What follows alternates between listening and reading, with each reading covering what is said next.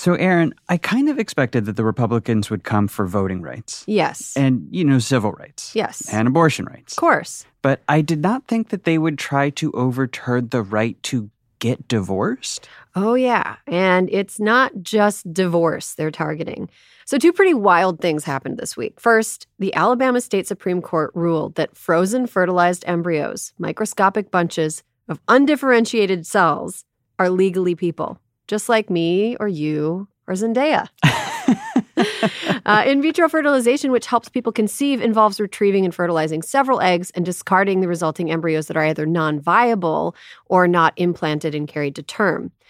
At least one IVF clinic in Alabama, actually the largest IVF clinic in Alabama, has already shut down. Wow. Also, this week, Politico reported that a think tank close to Trump is laying out a second term agenda that would include enshrining what it calls Christian nationalism. And a big figure in crafting that agenda has defined this as, among other things, banning no fault divorce, sex education in schools, and surrogacy. See, Republicans do care about women. I'm Max Fisher. And I'm Erin Ryan. And this is How We Got Here, a new series where Erin and I explore a big question behind the week's headlines and tell a story that answers that question. Our question this week Why does this newly dominant faction of the GOP want to go to war with surrogate mothers, sex ed teachers, fertility clinics, and the concept of divorce. So, the story I want to tell to answer this is about that movement that you mentioned, Erin the rise of Christian nationalism from the fringes of the religious right to now, just in the last couple of years, dominance of the Republican Party. Even in the most doom and gloom scenarios laid out by dejected Hillary Clinton voters on the day after the 2016 election, not, not that I would know, uh, not many people were sounding the alarm that Republicans wanted to come for divorce or IVF. But here we are. And these are not just little culture war flourishes, they are part of a big, unified movement, a movement with a name and with followers with deep pockets. And if you look at what they're proposing, this is all just a first step toward what they intend to be a radical transformation of American family and private life. Okay, Max, before we dive in, can you just define Christian nationalism for us? So, generally, it's understood to refer to the belief that the United States should be formally redefined as a state of and for Christians. There would be no separation of church and state. All public institutions would exist to further Christian principles, and the Bible or interpretations of the Bible would prevail over regular secular law. Okay, it sounds a lot like something that rhymes with spatriarchy. but politically, where does the movement come from? So it's definitely that. But it also has these very uh, particular obsessions and goals that develop gradually over time in reaction to a handful of big moments in American life. Um, the earliest you could probably pin it would be this famous speech by Billy Graham that's Billy Graham, the wildly influential evangelical leader. Right. A speech by Billy Graham that he gave pretty early in his career in 1952 about the Cold War. I believe today that the battle is between communism and Christianity.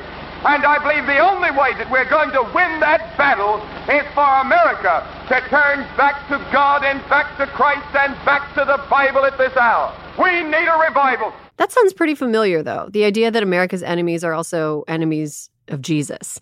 And of course, I remember George W. Bush saying that God told him to invade Iraq, which God would never do since that's where we invented him. well, but this is where all that comes from.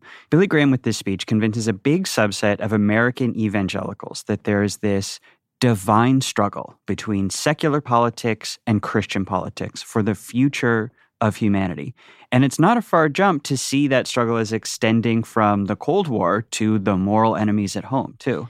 Okay, so who are these enemies at home? Okay, so not long after Graham's speech, there are these two big radicalizing events back to back. The first is that in 1962, the Supreme Court banned school prayer. And this was really destabilizing for evangelicals, especially. Well, Billy Graham just told them that America was God's crusader on earth. And now that same America is barring their kids from organized prayer in school. Right. It felt to them like their identity, America's rightful Christian identity, was under attack by another godless enemy, the federal government.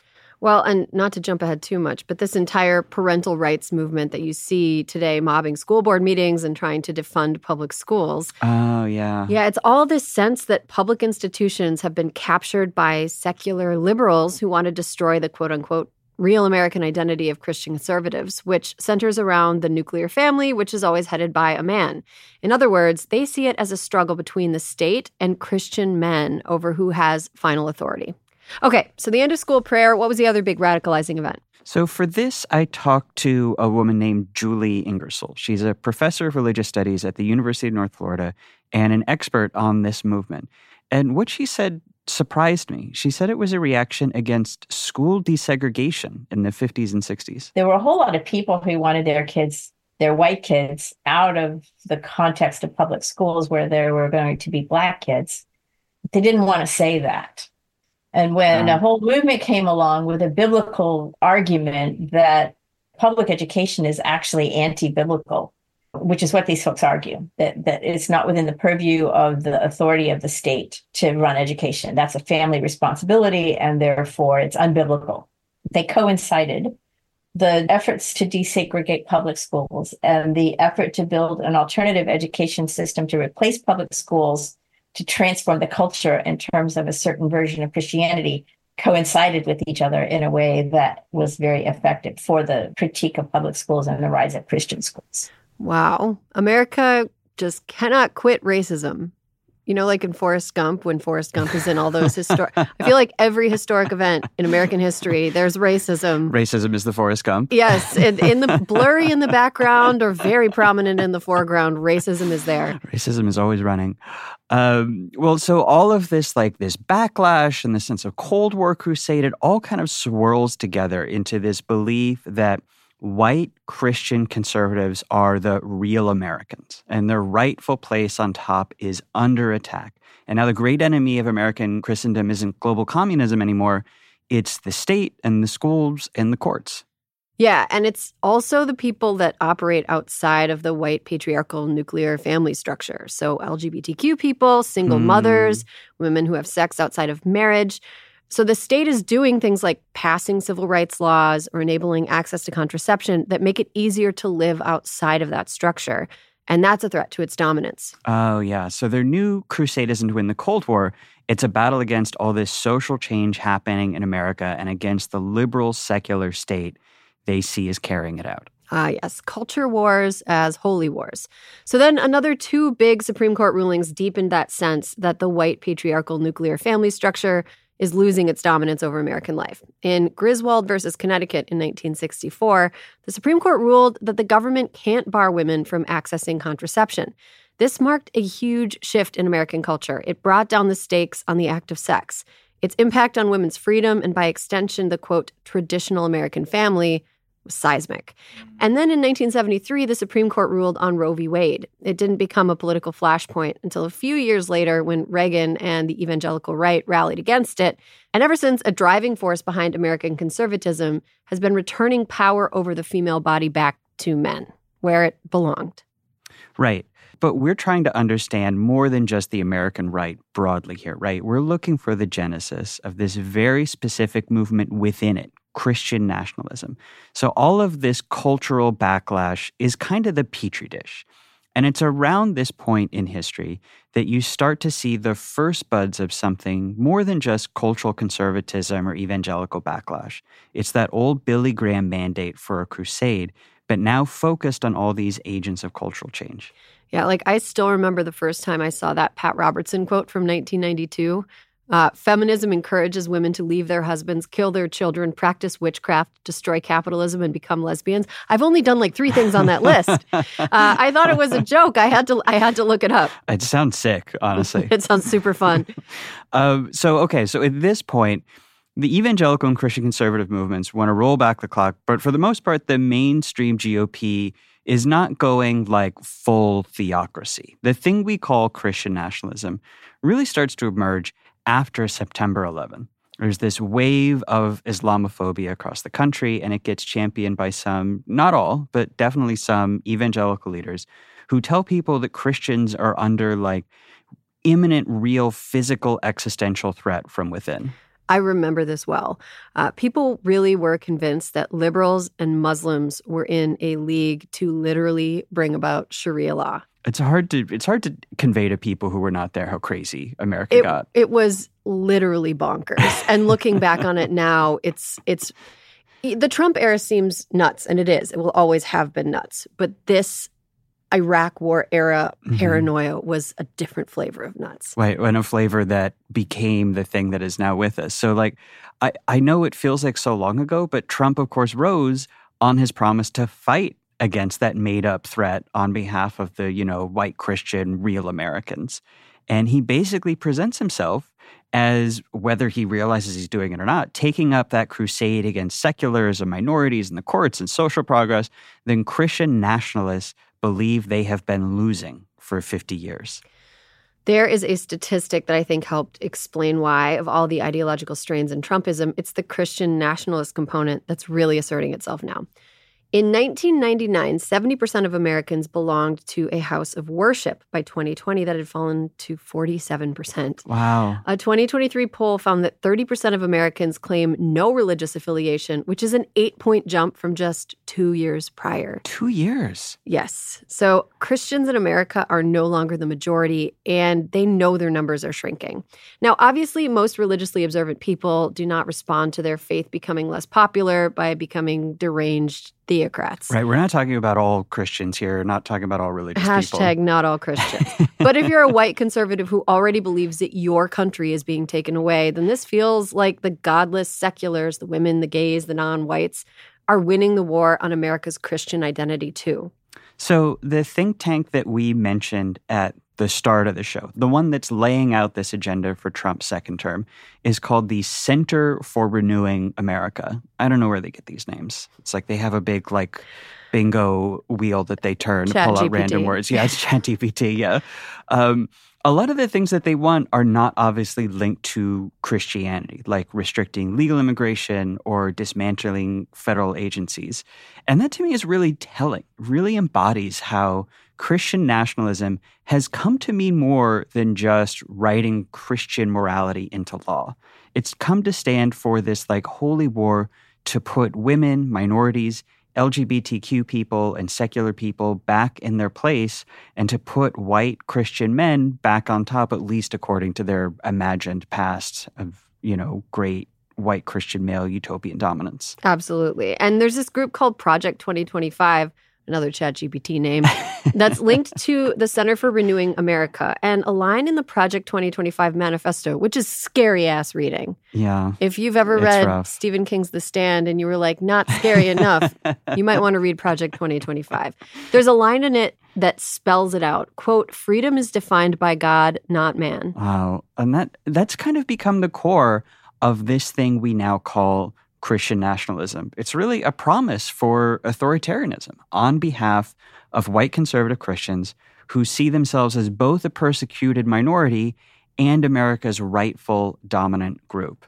Um, so, Julie Ingersoll, the religious studies professor who we talked to, really emphasized this when I asked her about the Alabama State Supreme Court decision that banned IVF by characterizing frozen embryos as people. Well, I think the theocrats that we're discussing see a patriarchal family as the basic organizing building block of society. And policies and practices that undermine that and provide options for women to make different life choices are a threat to how they want society to be organized. And this movement to forcibly impose certain social hierarchies is behind the desire to ban no fault divorce, too. I have Hmm. to say, when Trump was elected, I was one of the Cassandras running around with my hair on fire and warning that this would spell the eventual end to not just abortion, but also birth control and fertility treatments. But I did not see it coming that a man who has been divorced twice would usher in a politically formidable backlash to no fault divorce.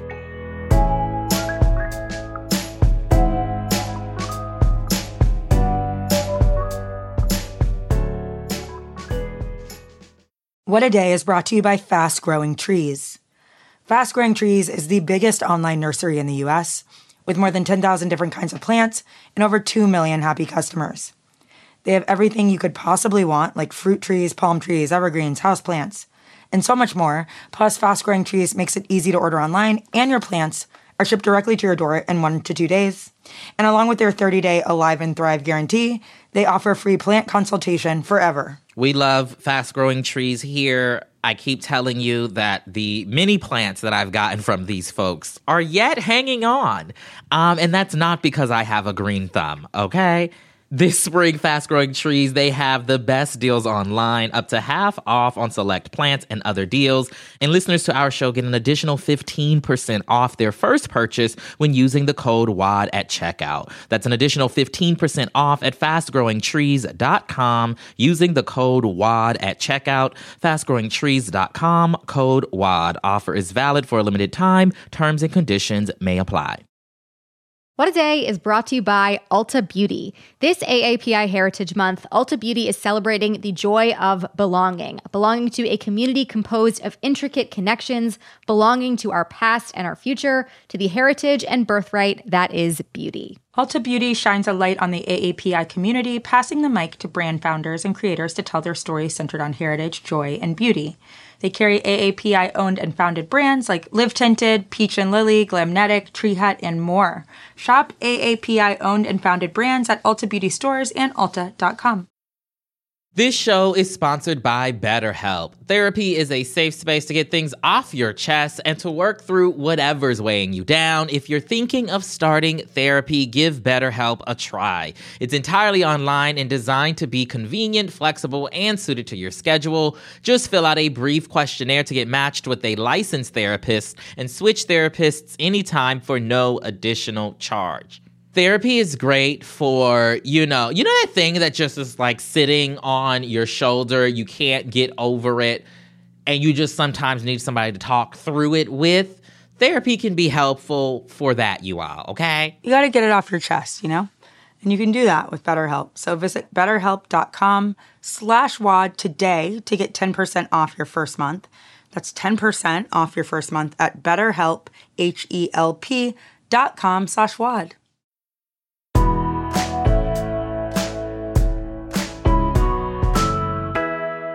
Can you actually explain that? Like the, the no fault divorce and why that, of all things, is in the crosshairs now? Sure. Before no fault divorce was signed into law in California in 1969 by a certain governor named Ronald Reagan, I've heard of him. woke hero. uh, if a couple wanted to dissolve their marriage, one party had to demonstrate that they'd been wronged by the other party. That meant proving abandonment, cruelty, bigamy, adultery, impotence, or domestic violence. Bigamy. Bigamy. this led to what I'm going to classify as madcap shenanigans between couples who would falsify spousal wrongdoing in order to break up. Whoa. For example, having one half of the couple photographed pretending to have an affair with a third party the couple had hired to prove adultery. It's kind of a fun way to go out, That honestly. madcap shenanigans. It's fun that you get to share that little adventure as a way, as a kind of denouement for your marriage. it would be it would make a great screwball comedy. uh, the entire economy of Reno, Nevada, once centered on women moving to town to establish residency so that they could be granted a quickie Nevada divorce. Okay, but why would a religious nationalist movement be so outraged by this? No fault divorce was another way that women gained a modicum of power by making it easier to leave unhappy or abusive marriages. Now, somewhere between 60 and 80% of divorces in the US are initiated by women, Uh-huh. depending on who you ask. One study found that as different states legalized no fault divorce, the female suicide rates in those states would drop by an average of 20%. Wow. Yeah, there was a lot of hand wringing in the 1980s and 90s about how divorce was tearing the American family apart. But in fact, the American family was kind of a nightmare for a lot of women trapped inside it. Oh, I see. So the old way of doing divorce meant that the husband had to consent and could withhold that consent to lock their wives into unhappy marriages, which these numbers suggest they were doing at a huge scale. Exactly. Or drag his wife to court and she would have to prove things and, and just it's it's a lot to put somebody through, especially if they're being subject to Mhm. cruel or inhumane treatment. And that's why the far right hates it when it's easy to divorce. In places like Oklahoma, Texas, Louisiana, and Nebraska, in the last year, conservatives have been floating the idea of eliminating no fault divorce. Wow. And several influential right wing gadflies have seized on the cause. I'm not going to name them because they're annoying. They've decided that the party to blame for the destruction of the American family is the woman who chooses to leave her shitty husband, not the husband for being shitty in the first place. Okay, but even in their wildest Jon McNaughton illustrated dreams, no fault divorce isn't really going to be eliminated in the near term, right? No, probably not. Uh, no fault divorce is, is really, really popular. I see why. But Christian nationalists are trying another tack by introducing a new type of marriage that makes it harder for people to divorce by design. A new marriage dropped. Yes, it's called covenant marriage, and in places like Louisiana, Arkansas, and Arizona, couples can already opt into it. I am almost afraid to ask, but what is a covenant marriage?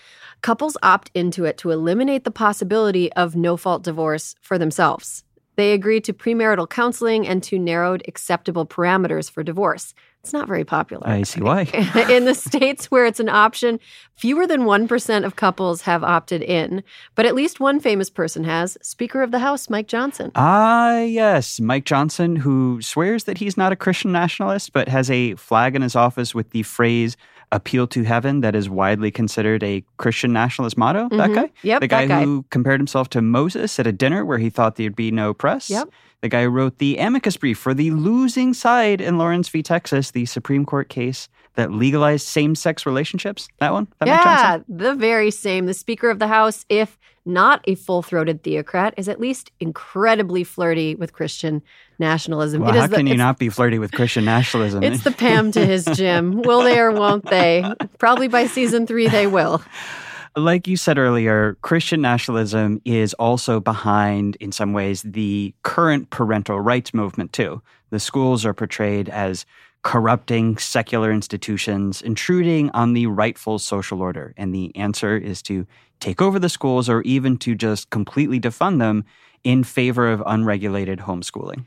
Yeah, it's already happening too. And do you know why childcare is so expensive in the allegedly pro family state of Utah? Uh, why?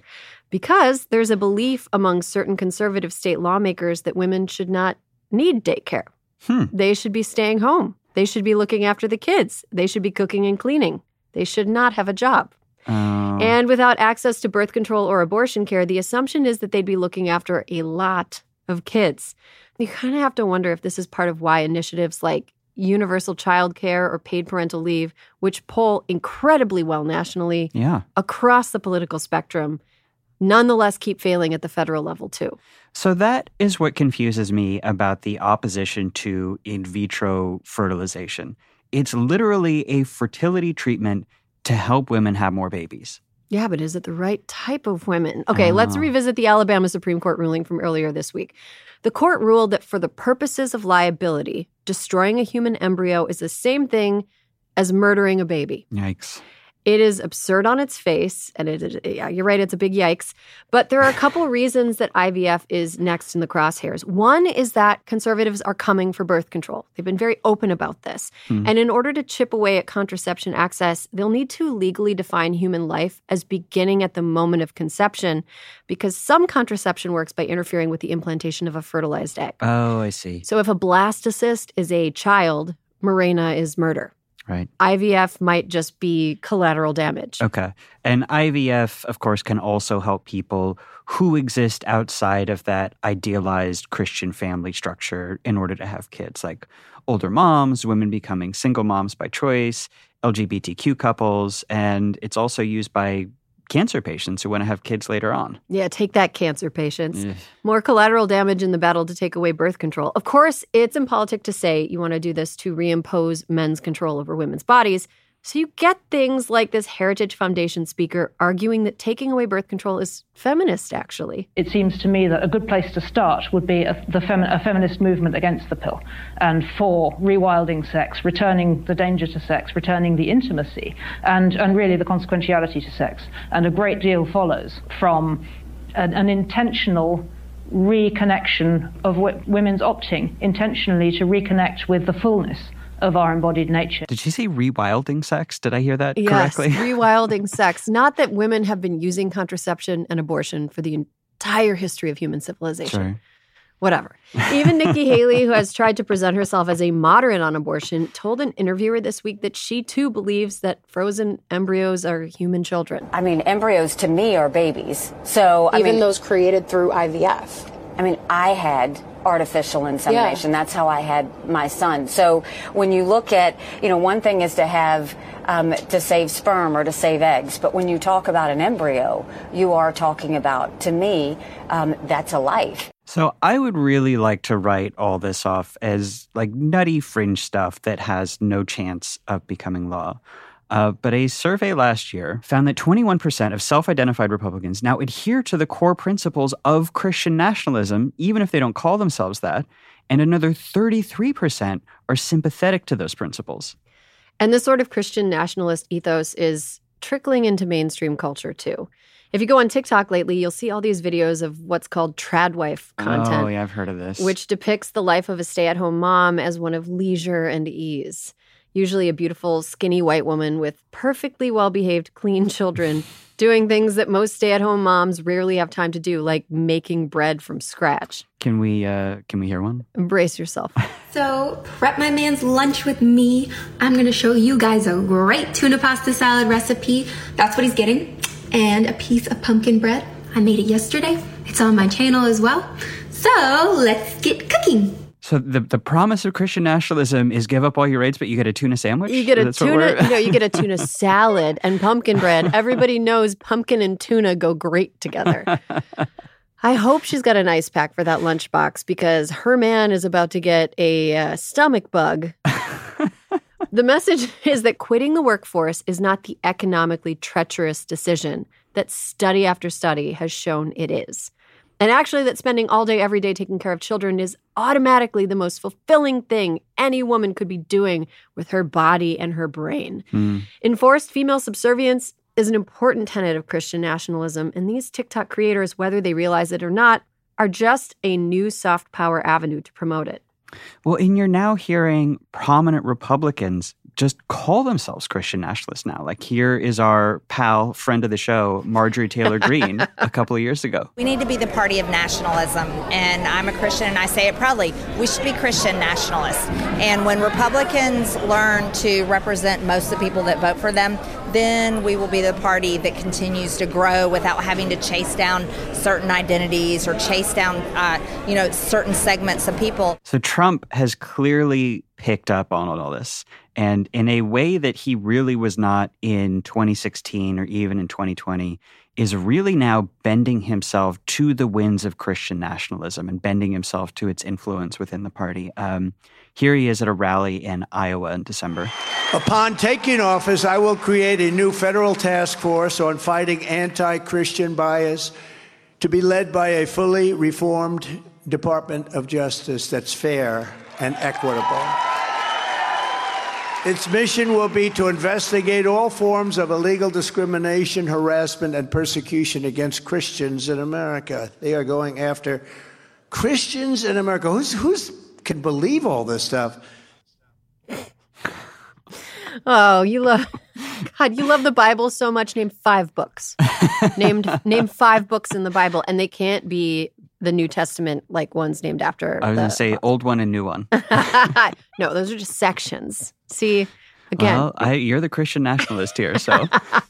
so all of this really clarifies how a serial philandering, clearly non-believing Trump can become the standard bearer for Christian nationalism, and why you see right-wing evangelical leaders praising him as leading America in a great religious struggle against the forces of evil, and why so many of the January 6th rioters waved like placards of Jesus wearing a MAGA hat. Yeah, it makes sense of a lot in retrospect. And it's not that these people's religious beliefs are insincere, it's that this movement has kind of infused this besieged, crusading, holy war American Christianity with also a very deep hatred of social progress and a desire to overturn it.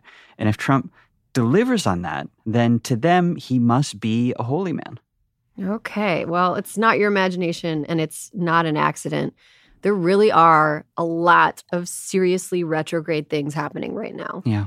And they're the culmination of a decades long movement, which is now a powerful and well moneyed group that believes God has chosen them to control the future of this country, hmm. whether this country actually wants any of it or not.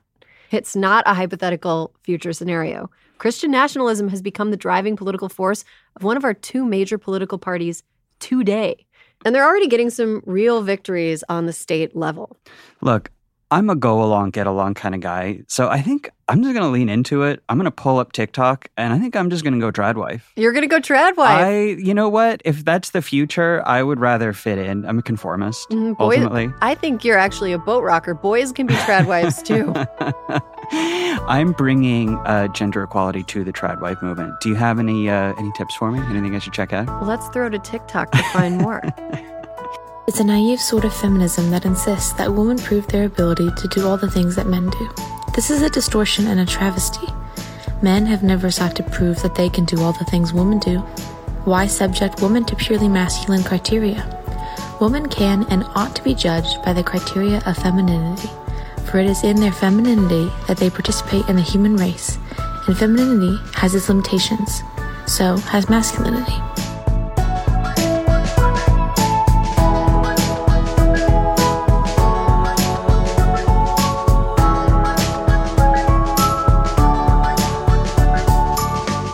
What a Day's How We Got Here is a Crooked Media production. It's written and hosted by me, Max Fisher, and by Erin Ryan. Our producer is Austin Fisher. Emma Illick Frank is our associate producer. Evan Sutton is our sound editor. Kyle Seguin, Charlotte Landis, and Vasilis Fotopoulos sound engineered the show. Production support from Leo Sussin, Itzi Quintanilla, Raven Yamamoto, Natalie Bettendorf, and Adrian Hill. And special thanks to What a Day hosts Tre'vell Anderson, Priyanka Aribindi, Josie Duffy Rice, and Juanita Tolliver for welcoming us to the family.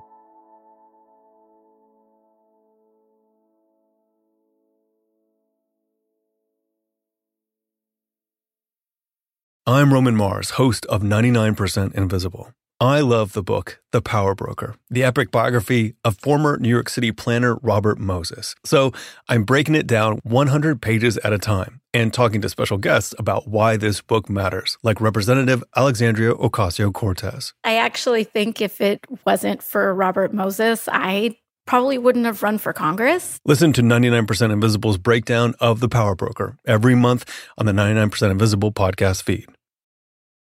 It's that time of the year. Your vacation is coming up. You can already hear the beach waves, feel the warm breeze, relax, and think about work. You really, really want it all to work out while you're away. Monday.com gives you and the team that peace of mind. When all work is on one platform and everyone's in sync, things just flow wherever you are. Tap the banner to go to Monday.com.